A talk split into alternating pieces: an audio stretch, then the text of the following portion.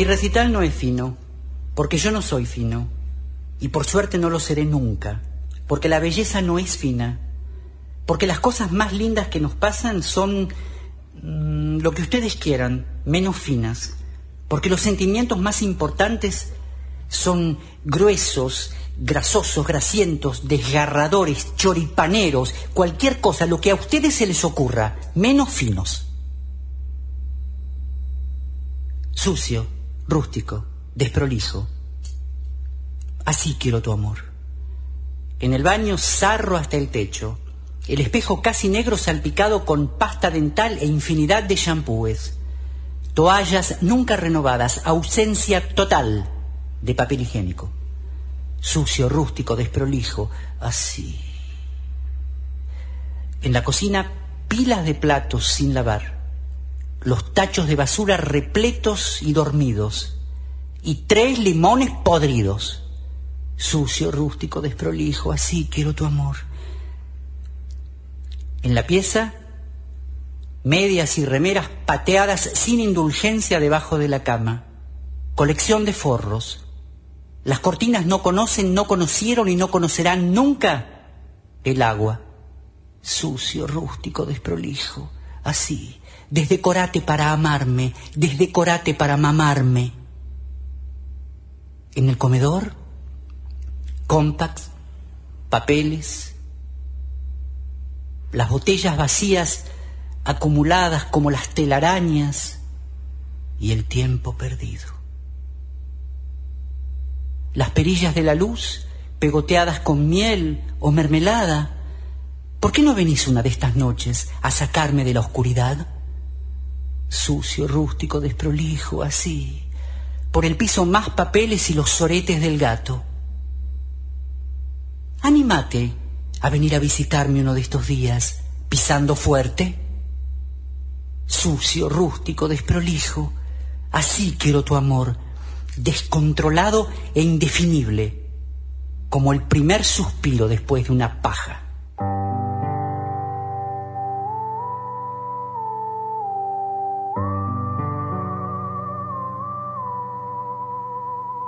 Escuchar mi nombre en tu voz de nuevo, volver a sentir la palabra deseo, llegar a casa de trabajar y comerte a besos para cenar, hablar, beber, beber y hablar cambiar el norte del lugar y descifrar por tu forma de besar que lo que te apetece es salir a navegar. Este sofá, esta manta, será una vela, será una balsa. Enzarzados con los pijamas, hoy nos vamos.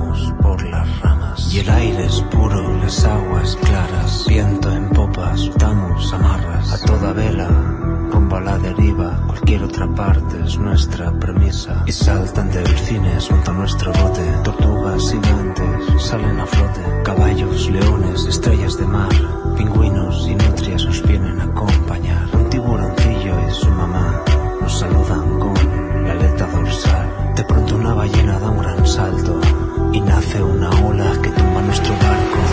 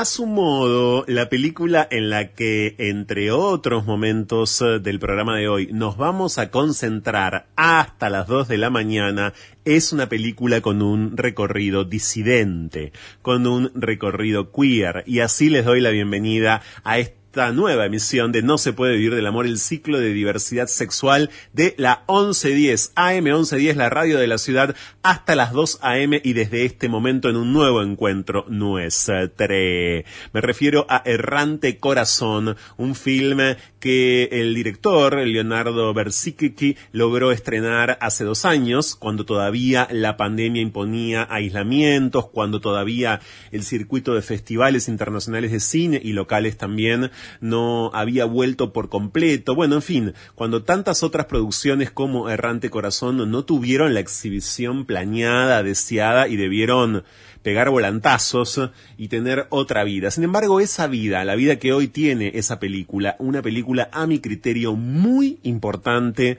para la diversidad sexual de nuestro país y, como no, de buena parte del mundo. Una película que, de hecho se acaba de estrenar ahora en Francia, que tiene estrenos en todas partes y que está disponible en la app eh, y en la plataforma, claro. HBO, para quienes tengan esa plataforma o tengan acceso, busquen Errante Corazón en la plataforma de HBO y véanla en su casa, eh, si, o algo así, o programen, como no, una proyección eh, grupal. Bueno, es una película fundamental. Hoy vamos a tener la posibilidad de hablar con su protagonista, que es Leonardo Sbaraglia, que por, por ese papel, justamente por su rol de Santiago en Errante Corazón, ya lleva acumulados tres premios al mejor actor tres premios al mejor actor en, eh, bueno, en la Argentina con los premios Sur en primer lugar, también en el Festival Internacional de Málaga en España y la semana pasada en el Festival, en el Festival bien digo, de Cáceres también en España. El trabajo de Leonardo Sbaraglia en Errante Corazón es realmente soberbio y por eso para dar cuenta también de ese trabajo y de las inquietudes respecto de las existencias gays que han animado al director Leonardo Bersicki. Vamos a dialogar con Leonardo también en eh, No se puede vivir del amor hoy, director y actor por separado en, en nuestro programa porque es una película que, insisto, tiene dos años, pero no tiene ni, de ninguna manera ni una sola antigüedad y que además está siendo exhibida, yo diría, destacada y premiada cada vez más como un film independiente que, insisto, a, contrapelo de la industria desde ya eh, va encontrando sus formas de, de, exhibirse. En el día de hoy también quiero invitarles a conocer a un poeta y activista, Sebastián Natanael López Márquez, que hace mucho tiempo se dedica a la poesía, es además activista en respuesta al VIH, creció en Fuerte Apache y tiene una historia de literatura y de resistencia y claro, ahora también de activismo fenomenal. Pura poesía, vida y obra de Sebastián Natanael López Márquez, hoy aquí en No se puede vivir del amor. Y además, Ana Fornaro, porque se cumplen, ustedes lo saben muy bien, dos años de la desaparición de Tehuel de la Torre, el varón trans desaparecido, claro, como ya dije, hace dos años justamente, eh, y hay novedades en las causas, hay dos causas en la justicia argentina y hay novedades también en el proceso general y en el reclamo ni hablar. Y además presentes eh, esta semana se dedicó a cubrir de manera regional, no solamente en la Argentina y en varias provincias de la Argentina, sino también en buena parte de la región las movilizaciones del 8M. Y por último, en el programa del día de hoy, vamos a dialogar con la politóloga Emilia Serra, que es de la Fundación Fundar y que esta semana fue una de las responsables de presentar un inquietante y a la vez súper preocupante informe sobre género, paridad y representación en el poder político en el Poder Ejecutivo, en el Poder Legislativo, en el sector privado, en el Poder Judicial. ¿Qué pasa allí con mujeres y femenidades en general versus la extrema masculinización? Este es el programa del día de hoy. Hay muchísimo, por eso vamos ya mismo a todo eso y nos reencontramos para un saludo súper cálido al final. Intercambios a la deriva. Lo que va de la idea al ideal diálogos con cierta lógica y acaso desacatos. A la hora en que Buenos Aires parece agotarse, fuego en la conversación. Llega a No se puede vivir del amor. Cháchara. Palabra. Es lo único que tenemos.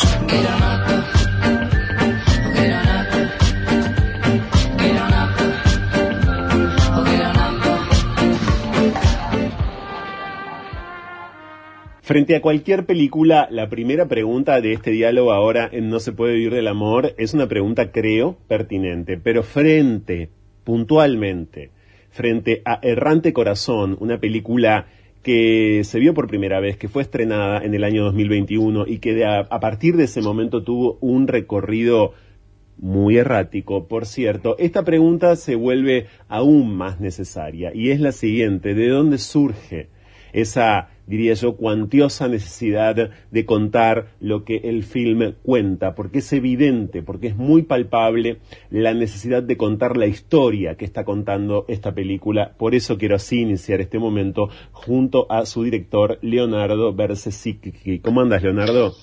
Muy bien, Franco. Muchas gracias. ¿De dónde surge la necesidad? Porque yo le siento a la película y ese es, creo creo que creo que esa es la clave. Le siento a la película una necesidad muy marcada de contar lo que está contando. Sí, es, es una es una pregunta buenísima y hay algunas respuestas para esa pregunta que tal vez eh, te van viniendo después, ¿no? Como creador de algo, ¿viste? Vos empezás a hacer algo y, y nace. Yo lo que sí te puedo decir es que el proyecto nació de una necesidad muy profunda mía de hablar de la vida interna, ¿no? Del mundo interior, de estos personajes focalizados en Santiago. Sí.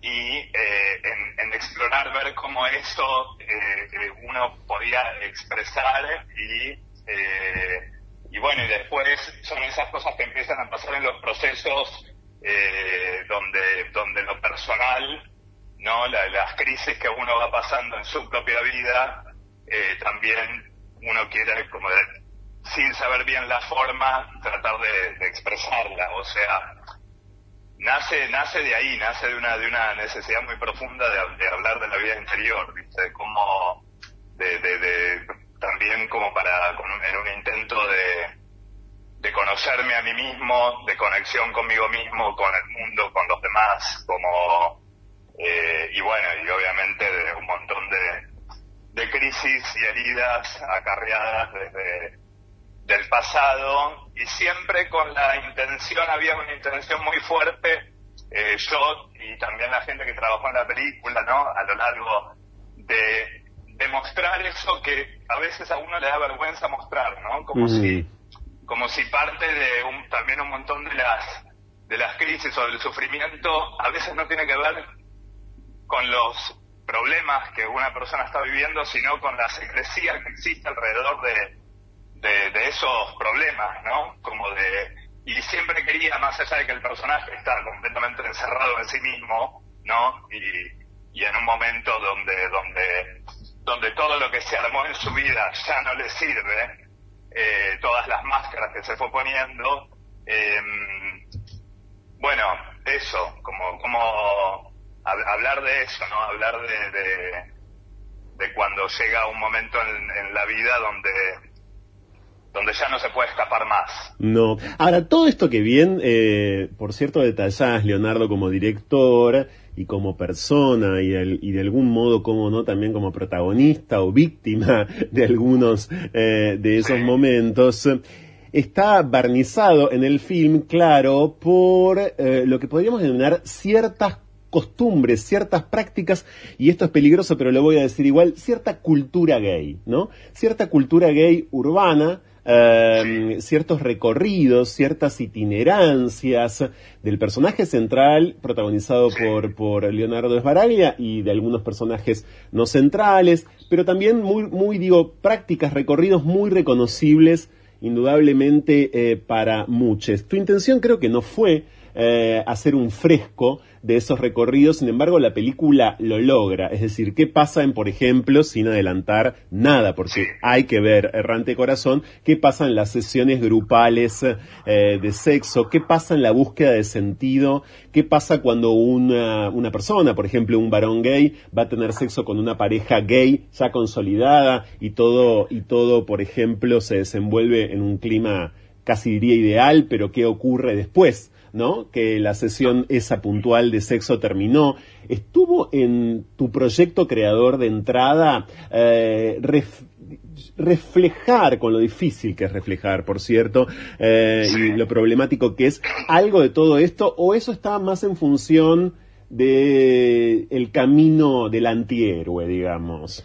Es una excelente pregunta. Eh, Sí, estaba más en función, creo, del camino del antihéroe, porque, o sea, igualmente lo que decís está todo ligado, ¿no? Porque es como de dónde nacen las escenas y, bueno, nacen también, eh, siempre fue como, como un guion que se escribió siguiéndolo muy de cerca al personaje principal, ¿no? Claro. Como entonces, como sin despegarse casi, ¿viste? De él. Eh, entonces, digamos, no con, no con la intención clara de ese de ese, de ese fresco, sino cómo ir narrando este, este momento, eh, este periodo de su vida. Después, bueno, hay cosas que suceden también por experiencias no personales y todo. Y cuando me decís si estuvo desde el inicio, eh, mira, la, primera escena que escribí fue la escena de sexo, de sexo grupal. Sí. Pero, pero había algo de, de, que pude entrar con algunas imágenes eh, a divertirme con, con el material, ¿entendés? Como que no, no, estaba ni siquiera pensando en lo, en lo sexual en el momento de escribirlo, sino más como una, viste cuando querés como combinar elementos que parecen que no, no tienen nada que ver el uno con el otro. Eh, y también había ya desde el inicio en esa escena que, que tal vez es así, era una intención clara, lo que quería, más allá de si salió bien o no, era de combinar en la película lo trivial y lo profundo. ¿No? Como esta... Bueno, eso, eso está logradísimo, si me permitís, Leonardo. Para quienes se acaban de acoplar a No se puede vivir del amor, estamos como conociendo y dialogando con Leonardo Bersesicki. Él es director de cine y es el director de Errante Corazón, una película que pueden ver eh, por estos días de muchas maneras, pero sobre todo si tienen la app, eh, si tienen la plataforma HBO, está en HBO. Eso se logra en esa sesión grupal, en este programa, por supuesto, de muchas maneras a lo largo de nuestra historia hemos dado cuenta de esto desde múltiples vértices, Leonardo. Eso se logra, esa mezcla entre cierta como gravedad del momento del personaje y al mismo tiempo cierta trivialidad, en esa escena puntual de, sexo grupal se logra cuando, por ejemplo, hacia el final de lo que uno podría pensar fue el gran momento sexual eh, de ese día, todos ellos reunidos, todos los participantes de esa sesión de sexo grupal reunidos, hablan de lo difícil que es alquilar eh, un departamento en la ciudad de Buenos Aires y se ponen a comer pizza, están, eh, están en esa y claro, la verdad es que la escena honestamente, con una mano en el corazón, transmite una angustia, una angustia, eh, como pocas veces, eh, como pocas veces sentí, porque, ¿por qué? Porque es de una crudeza, es de una verosimilitud eh, real, realmente, realmente muy grandes. Sí, sí, sí, sí. bueno, me, encanta lo que decís, gracias.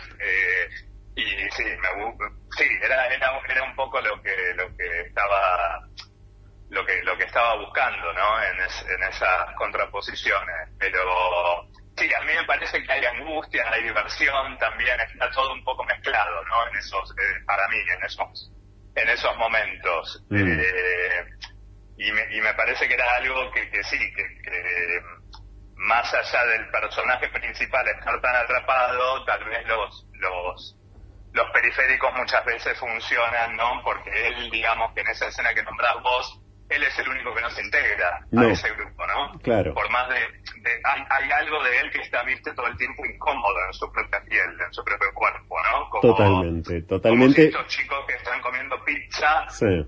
hay cosas que, bueno, que no sé, que, que- que por lo menos se pueden relajar y estar en el presente. El personaje de él, entonces también funcionaba como un contrapunto, que no sé si tal vez algo de la angustia vos decís también pueda venir de esa contraposición, ¿no? De cómo la, la vida pasa para otros al lado, ¿no? O vos podés estar en un grupo y, y sentirte completamente solo, por más de pertenecer a una comunidad, ¿no? Ni hablar, ni hablar si vas a tener sexo, como el personaje de hecho va a tener, algo de esto ya se Sí. mencionó, con una pareja de dos hombres que hace cierto tiempo que están juntos, tienen Sí. sexo los tres, es decir, hacen un trío eh, en un momento puntual, eh, y claro, cuando ese momento termina, la pareja propiamente dicha, eh, o sagradamente formada, podríamos decir, bueno, sigue su curso. El personaje claramente no. Ahí hay una puesta en escena a mi gusto, eh, muy también, muy, pero muy realista, en el mejor sentido del realismo, de lo que pasa en ese tipo como de encuentros, de lo que ese tipo de encuentros incluso problematizan, generan en un montón de personas, ¿no? Totalmente, sí, bueno, aparte son situaciones que se juegan muchos temas, ¿no? Muchos. Como de, de los, de, los, de los temidos de la humanidad, como, Sí. eh, obvio, pero en ese, en ese caso en particular también creo que ahí está llegando, que está llegando más a un límite el personaje, pero, pero bueno, creo que también ahí cuenta mucho esta cosa de que, de que Sí, de que es, de que es un personaje, ¿no? Que ya no, o sea, está tan desconectado consigo mismo, ¿no? Que es como Claro. que no tiene, no, no tiene ninguna, o sea, realmente para mí ahí, en ese momento, es como la, la crisis de identidad que está sufriendo, como que se ve ya a un punto eh, límite, ¿no? Como que directamente no está pudiendo ni siquiera leer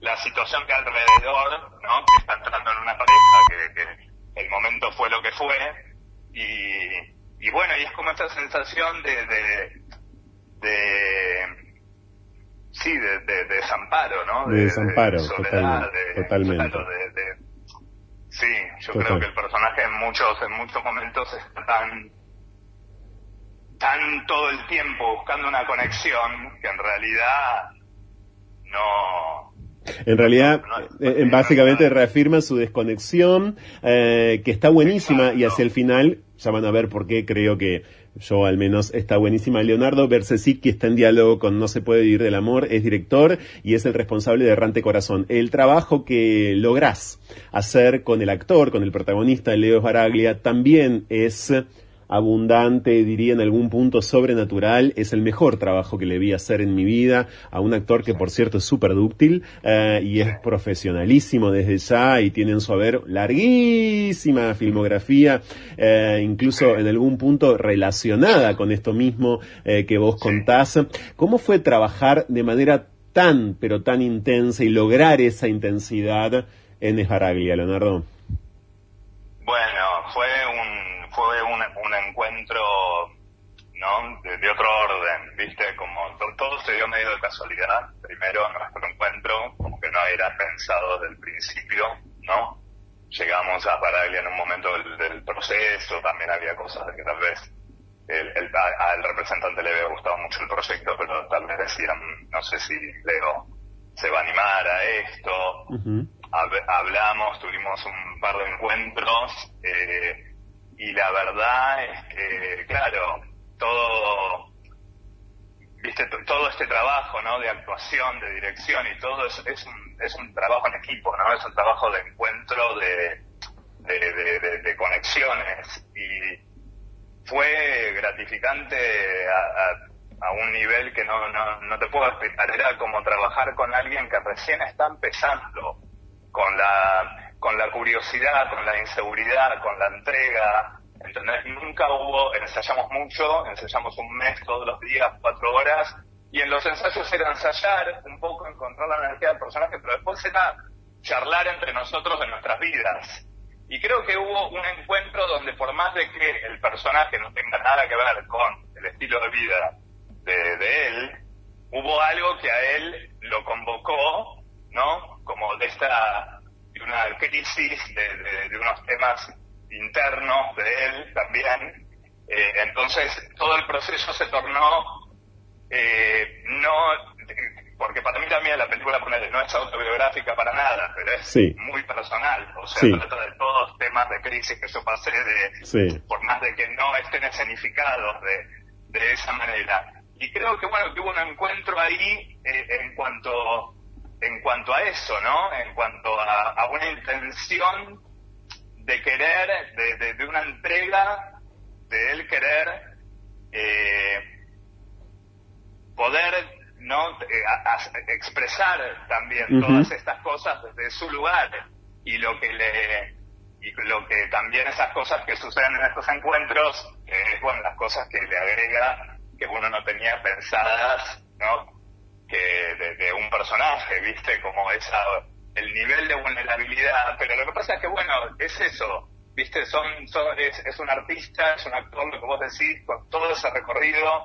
con toda esa utilidad está en un momento de, de su carrera y tiene eh, 50 años y en realidad cuando trabaja, trabaja como un chico de 15 que nunca trabajó. claro. Y eso, eso ya emociona, Mm. ¿viste? Por, por más de los resultados. Lo que vos decís me encanta. Eh, y, y bueno, y, y había ahí como una, ¿viste? Como, una, como unas ganas, ¿no? De, de- Sí. de expresar todo esto. No tengo ninguna duda, no tengo ninguna duda. Leonardo, la otra particularidad de Errante Corazón es su errancia. Parece un juego de palabras bastante pavote, pero no lo es. La película No. fue estrenada en 2021, cuando todavía vivíamos bajo pandemia y con determinados aislamientos. Y bueno, como dije ya, hoy está disponible en HBO, pero hoy también va encontrando eh, pantallas varias eh, y se menciona al comienzo del programa al premio que en este sentido, al nuevo premio como actor que acaba de ganar es Baraglia por Errante Corazón, ya cosecha tres al respecto de su, en, en relación a, a su, a su trabajo, pero eh, bueno, eso tuvo que ver con la pandemia y, y tuvo que ver a la vez, digo, el hecho de que no, de, que se vea de una forma, eh, insisto, errática con, eh, bueno, lo que ocurre lamentablemente todavía con tantísimas películas a las que llamamos independientes. Sí, bueno, eh, eh, como decís, sí, en, en nuestro caso tuvo que ver mucho con la pandemia, porque aparte también en lo que era el tema festivales veníamos de dos años sin festivales de cine, ¿te acordás? Como que fue, Sí, claro. viste, 2020, 2021, todo era un, un desastre online, esto, lo otro, bueno, decisiones de las productoras, productores, de cómo mostrarla.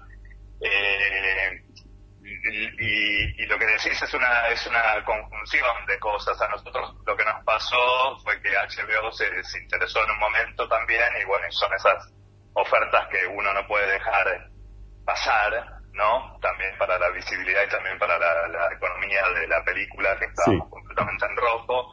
Eh, entonces fue como una buena noticia, pero también cerró algunas puertas en cuanto a la exhibición en Claro, cines claro. eh, las, que- las que tuvimos, pero como decís, va siendo como un caminito, viste, como, como que se va, se va mezclando así, y sin embargo, el poco tiempo que estuvo en cine o, la- o, o en las plataformas o en Cuevana, donde la gente quiera verla, lo que, lo que me remarcaba eh, Leo, que con toda la experiencia que él tiene, Paraglia, Sí, es que jamás le habían llegado tantos mensajes, porque a mí también, Claro. pero digo, de la gente por, eh, por una película, como que igual la peli encontró, viste, de una manera errante, como decís vos, sí. un lugarcito. Y creo que bueno, que es como eso, en el momento tal vez uno tiene más expectativas de, de estar en salas de cine y todo, sucedió por tres semanas, es lo que es. O sea, es lo que, es lo que fue. Es lo que fue. Ahora, y sí, con respecto ahora de, de-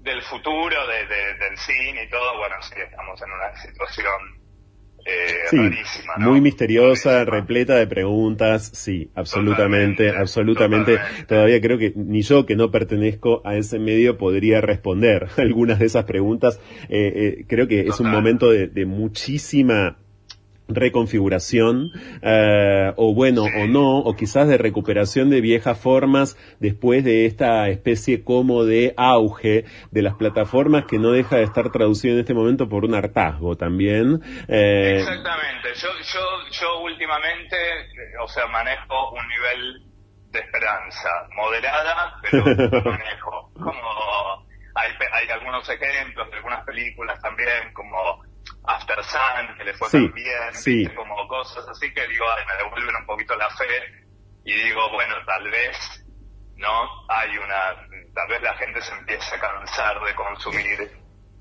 por consumir, ¿no? Todo lo que, todo lo de las plataformas y, y, pueda haber, aunque sea una contracorriente un poquito más fuerte y también un poquito más eh, jugada por parte de los guiones y de y de los directores y de las temáticas y de no eh, no no tratando de ser tan complacientes con con la industria o con la con lo clásico de de algunas formas no cinematográficas. Yo creo que, eh, sin dudas, Errante Corazón es una mirada súper lúcida, queer, a la existencia queer y aquello que estuvimos eh, tratando de repasar junto a su director en este diálogo, digo, ciertas escenas, no estamos por supuesto contando otras, insisto, para que la vean, es una dimensión, es un plano de la película. La película tiene un plano que es para mí el más importante y, el mayúsculo, en el mejor sentido, eh, que es el plano justamente del, devenir existencial del personaje. Y eso está visto desde una perspectiva queer y eso está resuelto también, si se quiere, si tiene resolución, en, eh, en, un, en un, formato super queer. Así que felicitaciones, es, es, un gran trabajo, es un gran trabajo Leonardo Bersiskit, lo mismo que te dice tanta gente y que le dice a Leo Esbaraglia, bueno, en la película también está Miranda de la Serna, que ha ganado un premio, un premio Sur como, revelación, la actriz Miranda de la Serna, exactamente, y un elenco notable. Es una película en serio muy inteligente, muy, muy necesaria. Muchas gracias, Leonardo. No, de verdad me emociona escucharte. Muchas gracias a vos, Franco, de verdad. Por favor. Gracias. Hay que verla, ¿eh? Si tienen HBO, a HBO, si tienen alguna amiga que tenga HBO, HBO, y si no, sigan a Leonardo, que fue robado en nuestras historias desde nuestra cuenta de Instagram, y ahí Leonardo va compartiendo las exhibiciones que la película tiene. Por ejemplo, en la ciudad de Buenos Aires hasta hace poco se dio un par de veces en el Centro Cultural 25 de Mayo, en, la, en, en Villa Urquiza, en el barrio de Villa Urquiza, y así como en, en ese lugar, en tantos otros. Gracias Leonardo, te mando un abrazo. Gracias Franco. Seguimos adelante, esto es No se puede vivir el amor, ya volvemos.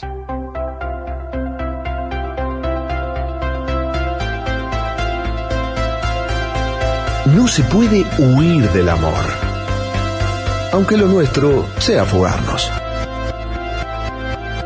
Ya volvemos.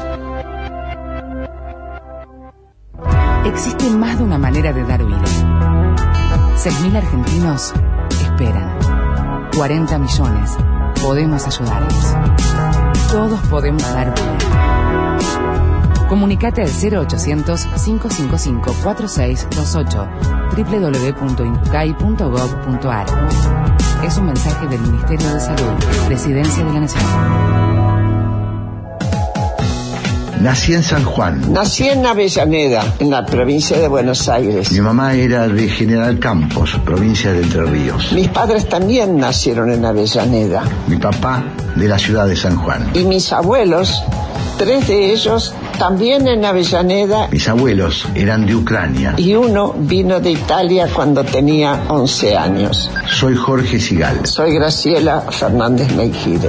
Y estoy en la 1110. Y estoy en la 1110, la radio de Buenos Aires. Buenos Aires está hecha de ciudades, está hecha de regiones, está hecha de países.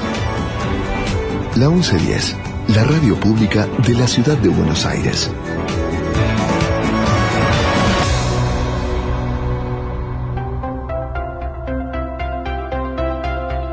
Escapar.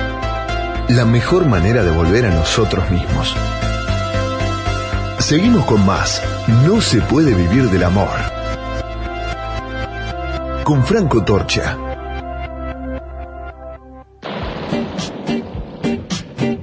Intercambios a la deriva. Lo que va de la idea al ideal. Diálogos con cierta lógica y acaso desacatos. A la hora en que Buenos Aires parece agotarse. Fuego en la conversación. Llega a No se puede vivir del amor. Cháchara. Palabra. Es lo único que tenemos.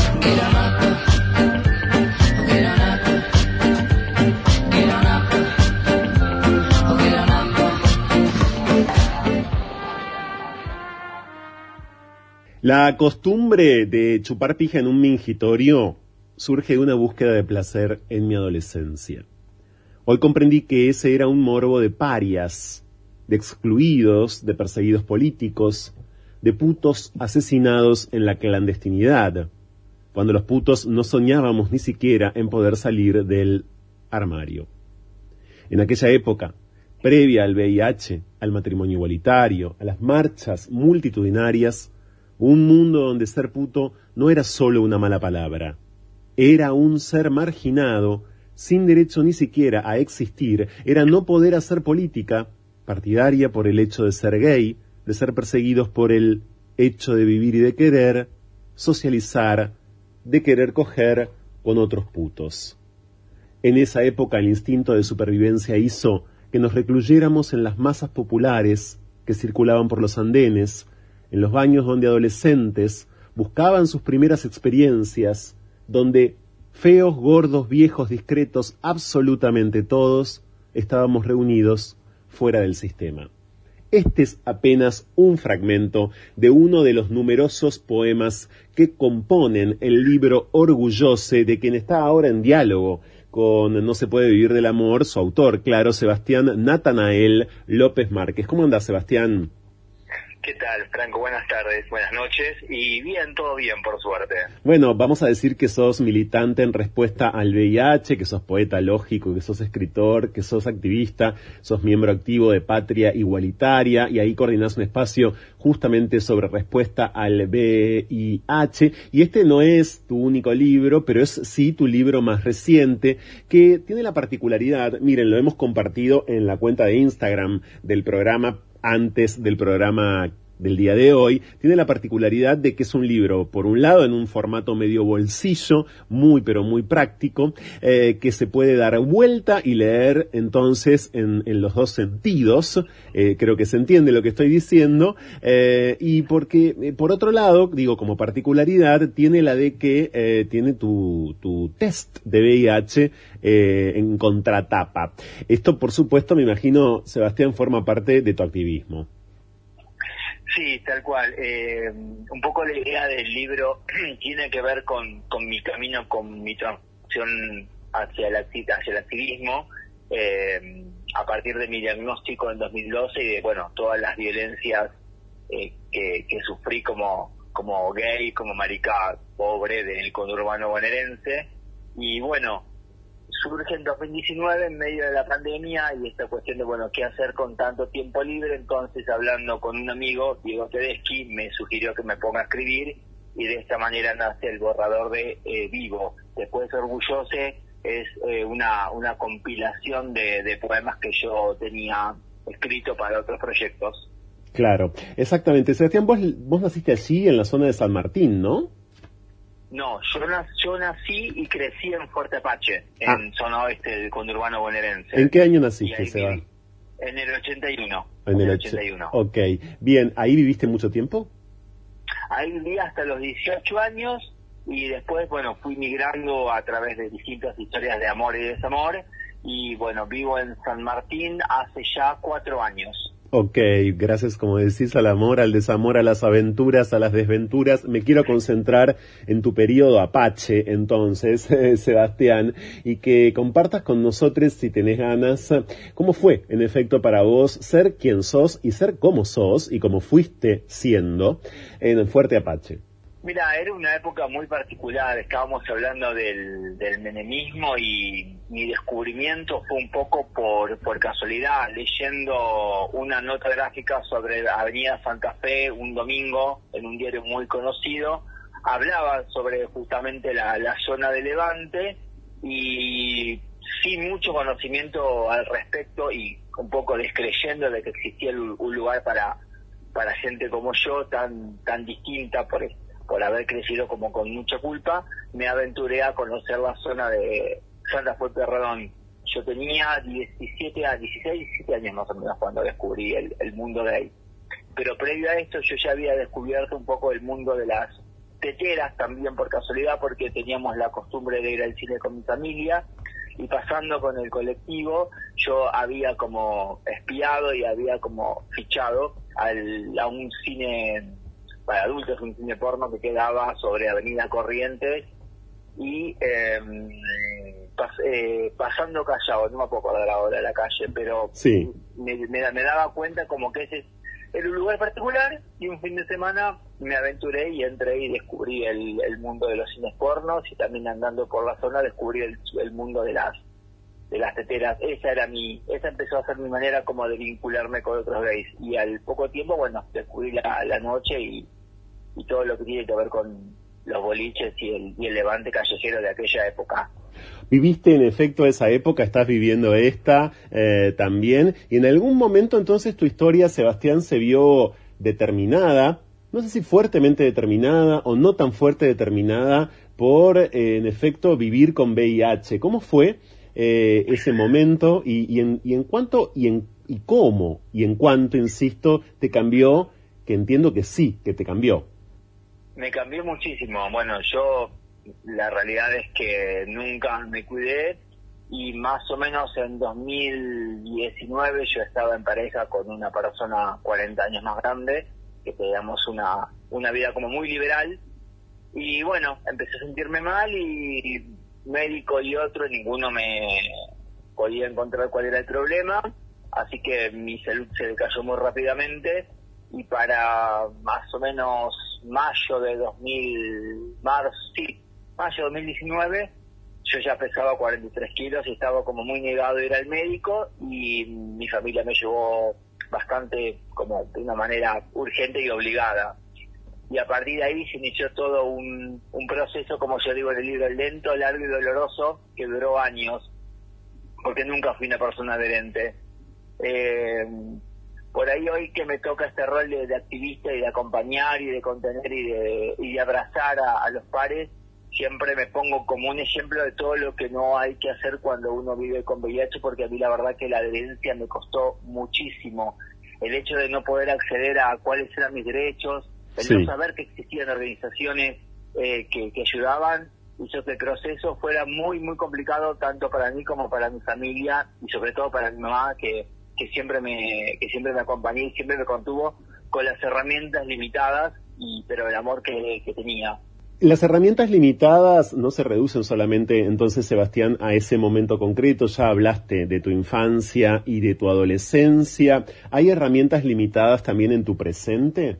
Eh, las herramientas sí son limitadas. Nosotros como activistas eh, hacemos todo lo que podemos en cuanto a informar, acompañar, pero la realidad es que por más esfuerzo y tiempo y voluntad y amor que uno ponga, la realidad es que quien tiene que dar una respuesta efectiva al VIH es el Estado a través del sistema de salud. Y lamentablemente, a pesar de, la lucha gigantesca por una nueva ley, no, no lo estamos teniendo. La ley está, hay muchas cosas que todavía no se implementaron como corresponde. Sigue habiendo ausencia de campañas, la gente sigue ignorando cuáles son sus derechos, la gente sigue mm, ignorando eh, todo lo que tiene que ver con la información básica sobre lo que es el VIH, sigue muy presente el estigma. Quizás cambie el escenario, quizás hoy el problema no sea el acceso al tratamiento, quizás hoy el problema sea cómo se sostiene la adherencia y cómo se da una respuesta a ese estigma. Y si no hay un Estado que realmente eh, haga lo que tiene que hacer, nuestra tarea es mucho más difícil como organización sin dudas. Sebastián, ¿en qué ayuda, en qué colabora y cómo, en todo caso, te repara o no la poesía y la escritura en general? A mí eh, hay dos cosas que me salvaron la vida. De adolescente, cuando tenía 12 años y me enamoré de un compañero de, primaria, la poesía me sirvió para canalizar todo ese sentimiento de amor romántico y de frustración que se extendió durante toda la adolescencia a la par de, bueno, eh, la música lenta del, de los 90 y de un jovencísimo Luis Miguel, de una joven Laura Pausini y tantos otros cantantes y a partir de, mi vida como activista, la poesía se transformó en una manera muy particular de hacer política. Poder hablar de VIH en un escenario, en un centro cultural, y que la gente te escuche, te aplaude, la gente te abrace. Poder romper estigmas a través del arte con la poesía, denunciar con la poesía es una herramienta muy poderosa. Sin dudas, ¿estudiaste poesía? ¿La desarrollaste por instinto? ¿Fui, ¿Pudiste alguna vez asistir a algún taller? No, nunca. Siempre fui muy, autodidacta. Yo la poesía la descubrí a los 10 años en, mi casa ahí en Fuerte Apache porque descubrí un tomo de Lorca que era Bodas de Sangre y yo desde la ignorancia y mi, por ahí mi capacidad limitada me gustó lo que leí. Después seguí con La Casa de Bernarda Alba, que también me gustó mucho, pero particularmente me marcó un poema de Lorca de una antología que se llama La Sangre en la Arena y que relata, bueno, la muerte de Antonio, un torero en la arena por una por un, por un toro, una, un golpe de, cuerno de toro. Y bueno, a partir de eso me quedó como latente y a los 12 años, con cuando me enamoré por primera vez y sentí esta cosa como de amor imposible, porque este chico era heterosexual en apariencia, eh, empezó la poesía. Y escribí porque lo que leía o lo que llegaba a mis manos de poesía yo no me sentí identificado, nunca me sentí identificado. Por ahí eh, hubo algunas cosas de Alfonsina Storni o de Pizarnik que, me gustaron, pero sentía que la poesía no hablaba de lo que le pasaba a los, a los putos, a las maricas, a los gays. Y tardé muchos años ya de grande descubrir la, la literatura gay, pero sentí, insisto, que faltaba como, como eso que me pasaba a mí. Entonces por eso escribí y nada, fui puliéndome porque siempre me gusta leer, me gusta mucho García Márquez, me gusta Stephen King, leo casi todo lo que llega a mis manos y bueno, de esa manera fue que, pude mejorar mi estilo. Estamos conociendo a Sebastián López Márquez, que es activista, que es escritor y que es poeta y que acaba de publicar Orgullose, un libro editado por Textos Intrusos, que en efecto tiene epígrafes, como decía Sebastián recién, de García Lorca, de Carlos Jauregui, de Oscar Wilde, de Gabriel García Márquez. Sebastián, ¿cuánto compromiso y cuánta conciencia, puede parecer lo mismo pero no lo es, detectás en el activismo respecto de sus demandas en, en intersección con las clases bajas, en intersección con las personas empobrecidas. ¿Crees que, que hay conciencia, insisto, y que hay real compromiso en el activismo LGBTIQ en general con esos sectores?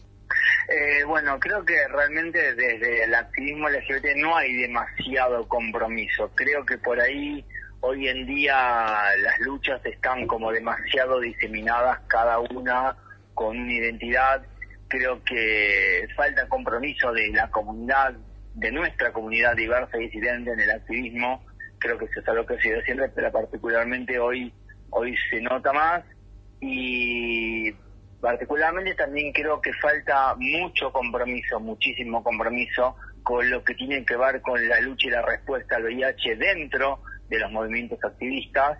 Eh, me sucedió hace unos meses de participar en un encuentro en Tandil, donde habían distintas organizaciones y uno de los reclamos que, que hice como parte del activismo fue justamente esto, que por ahí muchas veces creemos que el enemigo está en el heterosis patriarcado y en el afuera, pero en realidad el enemigo, el heterosis patriarcado, el machismo está adentro.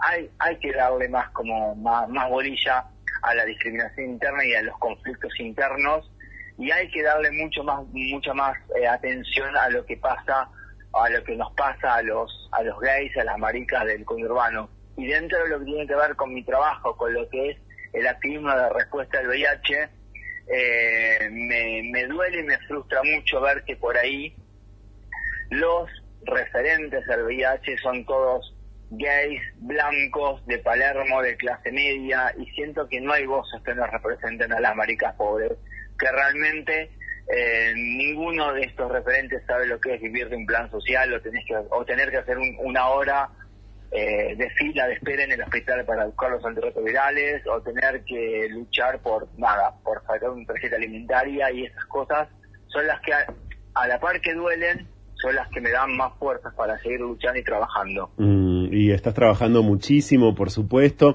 ¿Vendés tu libro también vos mismo, Sebastián, a través de redes sociales?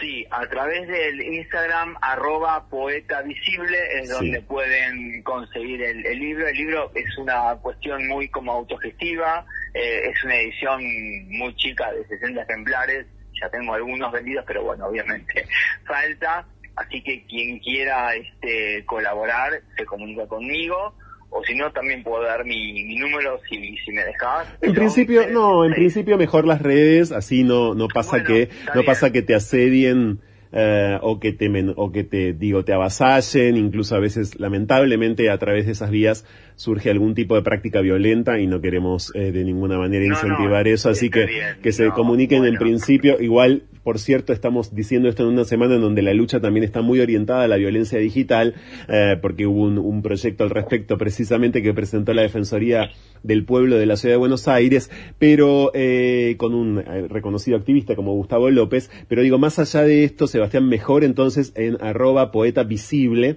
ya, quedó arrobado en, en nuestra cuenta de Instagram también. Sebastián Natanael López Márquez, activista y escritor autor de Orgullose, este libro que como acaba de definir él mismo es de edición eh, independiente, tiene doble entrada, hay que darlo vuelta, se puede empezar por atrás, digamos, dándolo vuelta o por delante. Eh, ese juego lo vuelve simpático y lo vuelve además eh, aún más poderoso como objeto. Es hermoso el objeto, está buenísimo. Felicitaciones por todo y a disposición siempre. Gracias por este rato, Sebastián.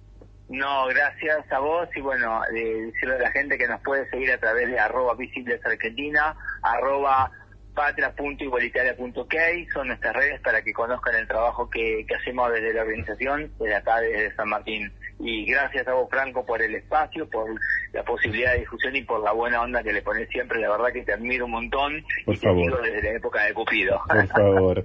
Gracias, Sebastián. Te mando un beso. Bueno, gracias. Ya volvemos. Escapar. La mejor manera de volver a nosotros mismos. Seguimos con más. No se puede vivir del amor. Con Franco Torcha. Y por primera vez en No se puede vivir del amor en la historia de nuestro ciclo, vamos a recibirlo a él. En su momento cuando se estrenó el film de Pedro Almodóvar no fue posible por una serie eh, de desajustes entre nuestros horarios, los suyos. Eh, un tiempo más tarde, unos cuantos años más tarde, lo recibimos entonces feliz y pasamos a felicitarlo, por cierto, porque acaba de ganar un premio no por el film del que vamos a hablar, sino por otro. Bienvenido a No se puede vivir del amor, Leonardo ¿cómo andás? Hola, ¿cómo te va? Bien, muy bien. Por, suerte lo logramos.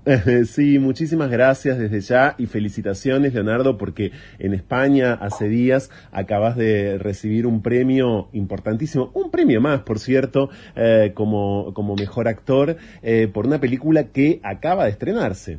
Mira, en realidad es por, en realidad es por, porque hubo ahí, yo, yo, yo entiendo tu confusión porque salió del diario Perfil, que había sido... Por asfixiados.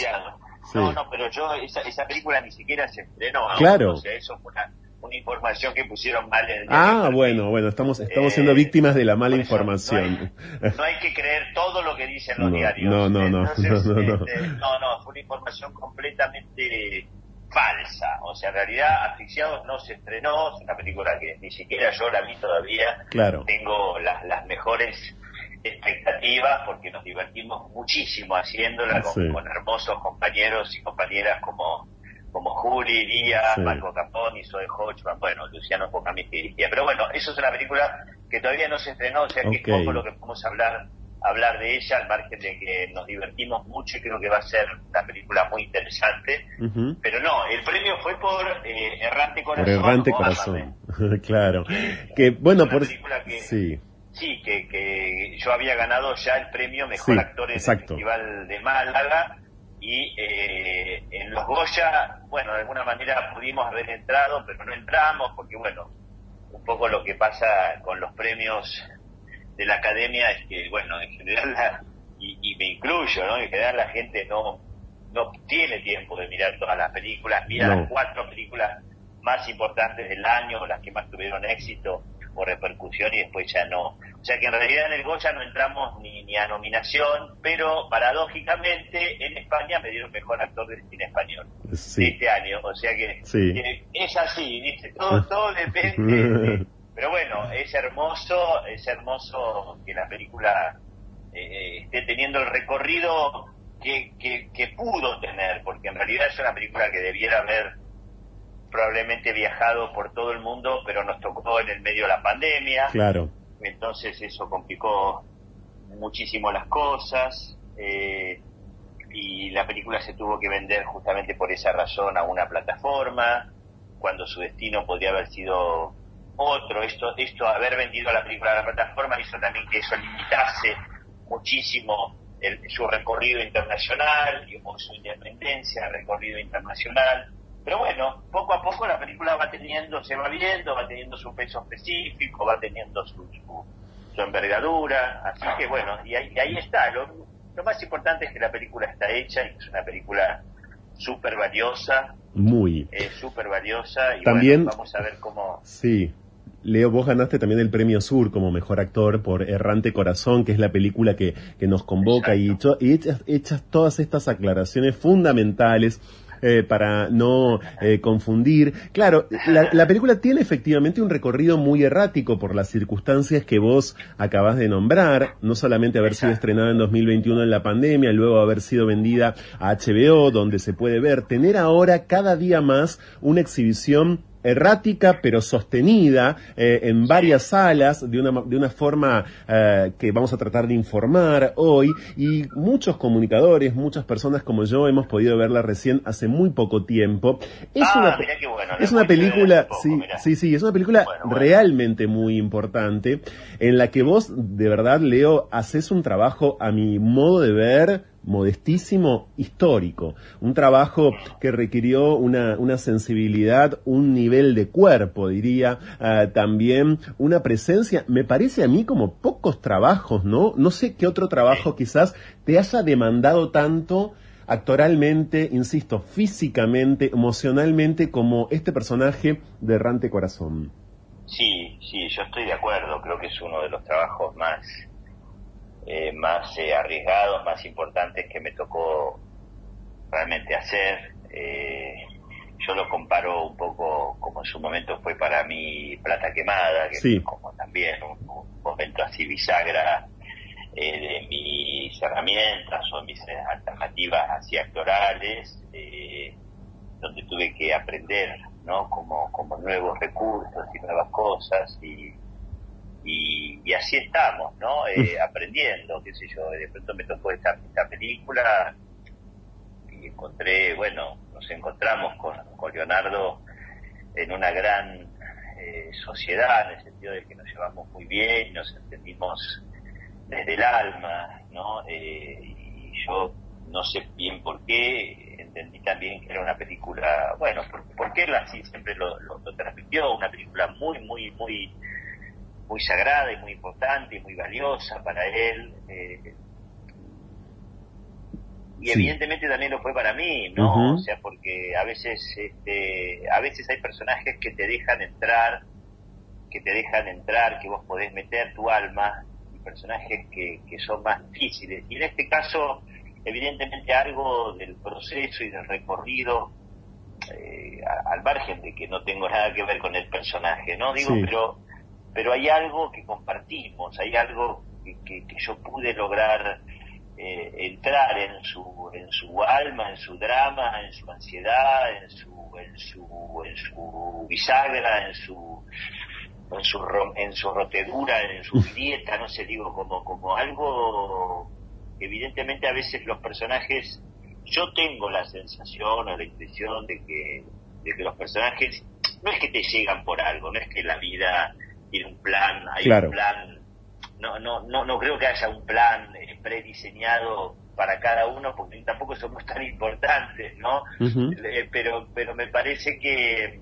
me parece que es al revés, que uno tiene que poder quizás aprovechar las alternativas que te da este hermoso oficio eh, para, eh, para aprender de eso, ¿no? Como decir, bueno, siempre tratar de ver el vaso lleno de las circunstancias que te tocan vivir en la vida y tratar de enfrentarlas y de enfrentarlas eh, desde un lugar de aprendizaje, de un, de un lugar de enfrentarse quizás con la oportunidad de enfrentarse quizás a algunas cosas que no te habías animado eh, a tocar, a enfrentarse. Entonces, bueno, eh, mm.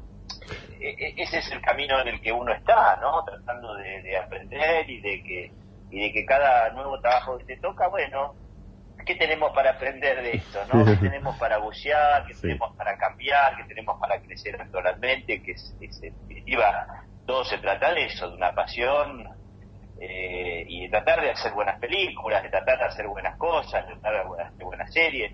Y uno trata de, siempre dar lo mejor, ¿no?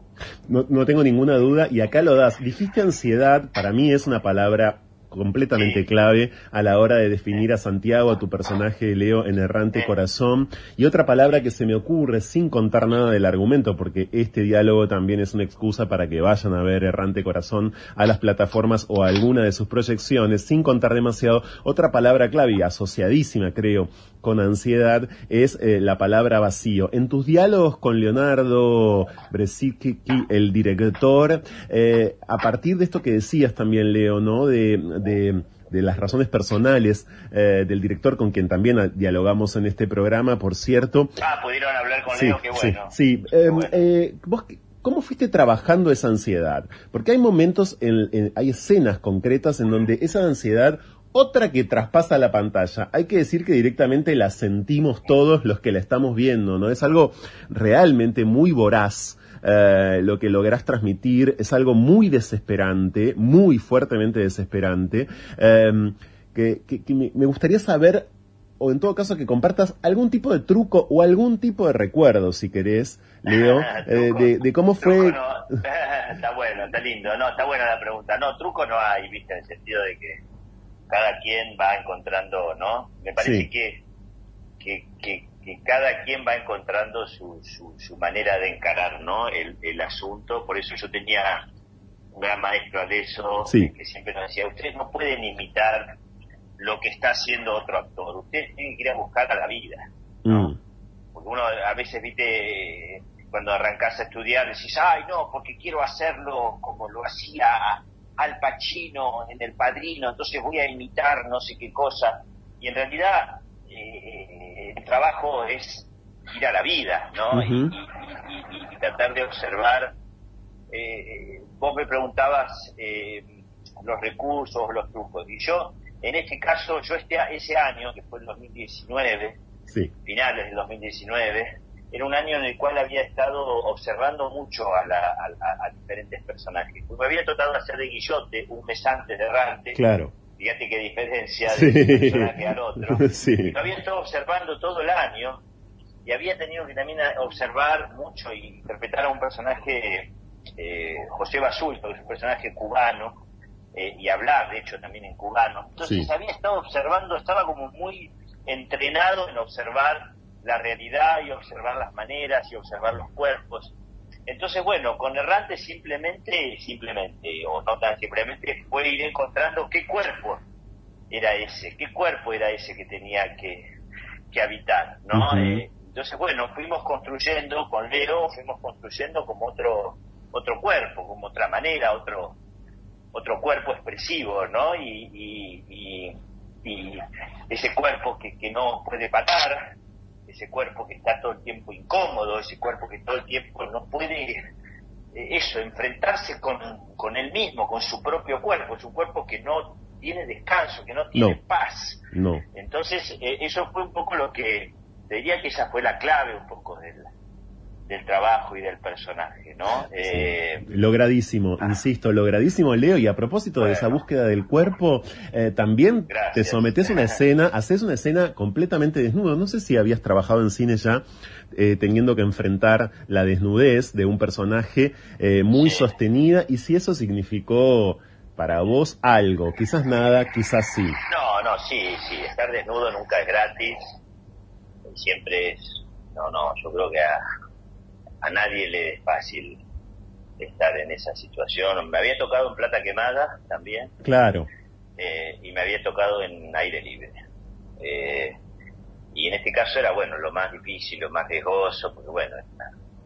Pero bueno, eh, lo mismo todas esas escenas también de, de, de, sexuales, de, sexuales, bueno.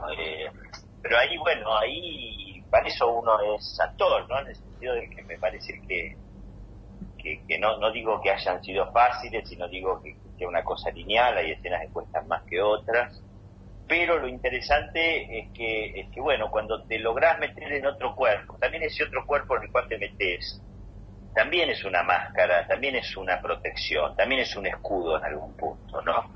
Entonces está bueno eso, está bueno porque porque eh, te protege, te sentís más protegido, no estás vos ahí, o no estás solamente vos, estás vos, pero también hay otro cuerpo, también hay otro cuerpo que te, que te, ofrece cierta cierta protección, y esa protección también es el mundo de la ficción, ¿no? Eh, la, ficción también te protege, ¿no? No es un no es psicodrama, ¿no? Sino que es ficción. Entonces, eh, esa ficción es también parte de un juego que, hay que animarse a jugarlo.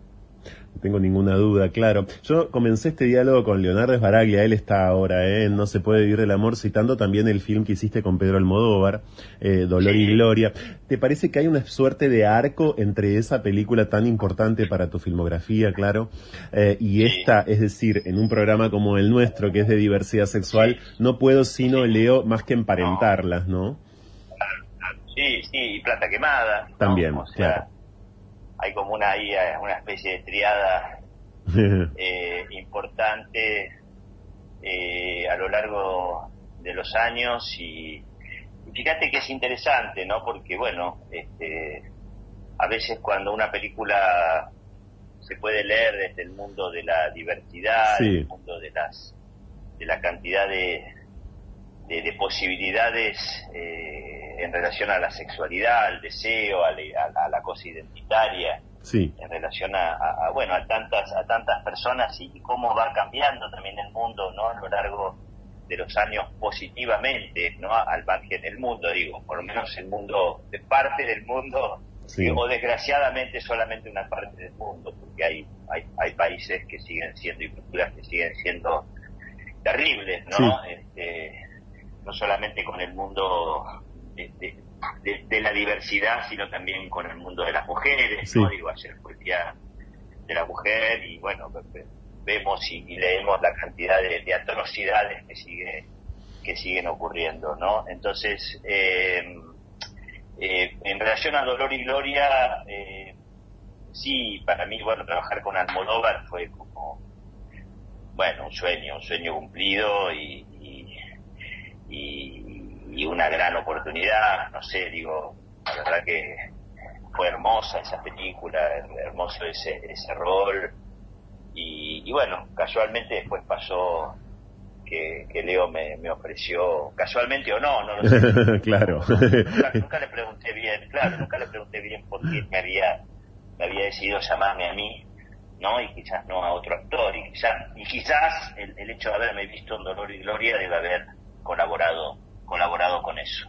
Me parece que sí, sin dudas. Bueno, estás con muchísimo trabajo, pero pensando en un momento en el que, por ejemplo, se concreta un sueño como el hecho de que te llame al modo ver. Eh, en vos siempre noto a la distancia, porque no te conozco y porque tampoco estamos haciendo esta nota de manera presencial, pero siempre noto eh, un, un, modo muy astuto eh, y muy sano eh, y sanador, las dos cosas, de calibrar el ego, ¿no? Cuando te pasan esas cosas, tratás, tratás Leo, de, y lográs, a mi criterio, me parece, de mm, acomodarte, ¿no? Acomodarte y no, y no extralimitarte en el entusiasmo, hablando de tu personaje en Errante Corazón, en la ansiedad. ¿Eso es así? ¿Eso es así o, me equivoco? bueno, viste que eso no depende solamente de uno, ¿no? Sino también de, de cuestiones familiares. Yo tengo una, un entorno y una familia que me ha acompañado en ese sentido toda la vida. Esta es una profesión rara, ¿no? Es una profesión donde, donde, donde, bueno, uno se puede a veces olvidar de las cosas que te ponen los pies en la tierra, ¿no? O sea, y, y, porque es una profesión que todo el tiempo te va llevando a lugares extraordinarios, a lugares que, excepcionales, ¿no? Y, y, y el tema es que esa excepcionalidad no se convierta en, tu rutina, ¿no? Sino que también uno pueda volver a las propias rutinas como tienen todas las personas, como tienen mis hermanos, como tiene mi papá, mi mamá, mis amigos, eh, eh, asumiendo que, sí, que tenemos una, una profesión extraordinaria, ¿no? Una profesión donde uno se tiene que mezclar con otras identidades, que tiene que absorber y pegarse a unas realidades que, que, que, son diferentes, ¿no? Como casi jugar esto de jugar a ser otra persona es una cosa rara, es una cosa que no se vive habitualmente el, el resto de las personas, ¿no? Entonces, entonces hay algo ahí que sí, que, que, nuestro asunto, si vos, muchas veces yo he hablado con mi analista y, y, él muchas veces me ha comentado, bueno, sí, si yo, si vos no fueras actor, te diría que eso es muy raro que me estás contando, pero como sos actor, ¿no? Digo, hay algo de, de, una especie de, percepción, digo, hay que, hay que asumir que hay un principio de realidad, bueno, que hay cosas que son diferentes y que no son como el resto de las personas lo pueden vivir. Y, y una vez que uno asume eso, también es más fácil volver a la, a la realidad ordinaria, eh, en el mejor sentido de la palabra, ¿no? Eh, mm. porque, porque la, la, la realidad ordinaria yo creo que es donde, donde se encuentra también no los vínculos más reales y los vínculos que son, no sé, digo, lo, pienso ahora, ¿no? Como pensando en, voz alta, ¿no? Creo que, que, que, estar en, en, la realidad, bueno, en la realidad con otros, ¿no? Eh, sobre todo es con otros, ¿no? Porque la realidad es con otros y bueno, y en ese contacto este, creo que se produce, eh, uno está más cerca de la felicidad, ¿no? Eh, así que al menos de una felicidad, de una felicidad más consistente. Leo, quiero agradecerte mucho eh, por este diálogo con No se puede vivir del amor y volver a felicitarte. Realmente Errante Corazón es una película importantísima para la diversidad sexual. Es una película, además, puntualmente muy importante, creo, muy importante para ciertas existencias, si se quiere, gays, eh, que paternan, además, y que llegan a determinado momento de la vida en donde hay un pliegue. Ese pliegue eh, tiene que ver, en este caso puntual, en la historia de Santiago, con una separación y por ende, una vez más voy a usar esta palabra, con una voracidad existencial por tratar en efecto de encontrarle sentido a un sinfín de cosas. Hay muchas escenas muy importantes. Es una película que tienen que ver, está en HBO Max. Y si no tienen la app, eh, voy a dar, ya dimos al comienzo del programa, pero voy a volver a dar luego eh, las coordenadas para seguir a sus protagonistas, por ejemplo a Leo en redes sociales, porque así se pueden ir enterando de funciones que la película va teniendo en algunos centros culturales, en algunos espacios y demás. Es una película que hay que ver, repito. Eh, así que no voy a, no voy a claudicar. Gracias, Leo. No, por favor, gracias a vos, un placer y bueno, y acá estamos en contacto forever. Exacto, un abrazo fuerte. Gracias, gran abrazo. Ya volvemos.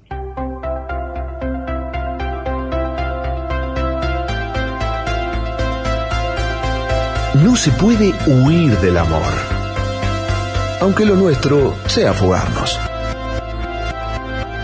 Ya volvemos.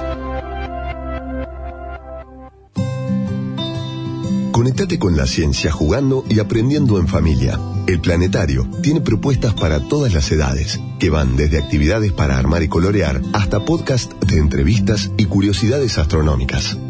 Ingresa a las redes del Planetario en Instagram, Facebook, Twitter y Spotify o a www.planetario.buenosaires.gov.ar y descubrí el universo desde casa.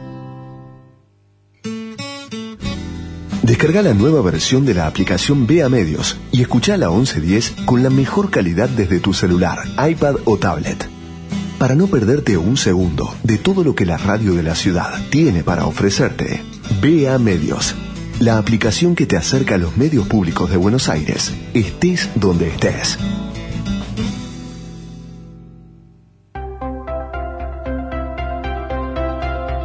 Escapar. La mejor manera de volver a nosotros mismos. Seguimos con más. No se puede vivir del amor con Franco Torcha. Lo mejor y lo peor, lo bueno y lo malo, lo bello y lo triste, lo mejor y lo peor, lo justo y lo injusto. Estas son las noticias diversas en Argentina y al mundo. Esta es la columna semanal de Presentes LGBT en No se puede vivir del amor.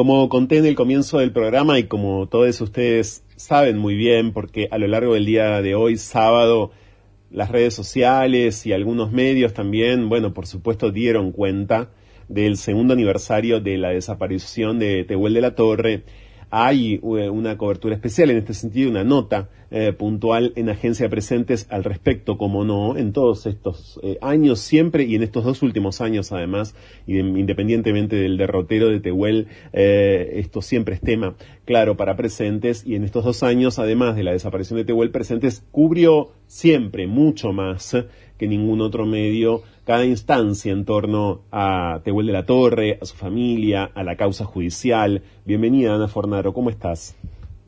Hola, Franco. Bueno, bien, este, sí, se cumplen dos años de la desaparición de Tehuel de la Torre.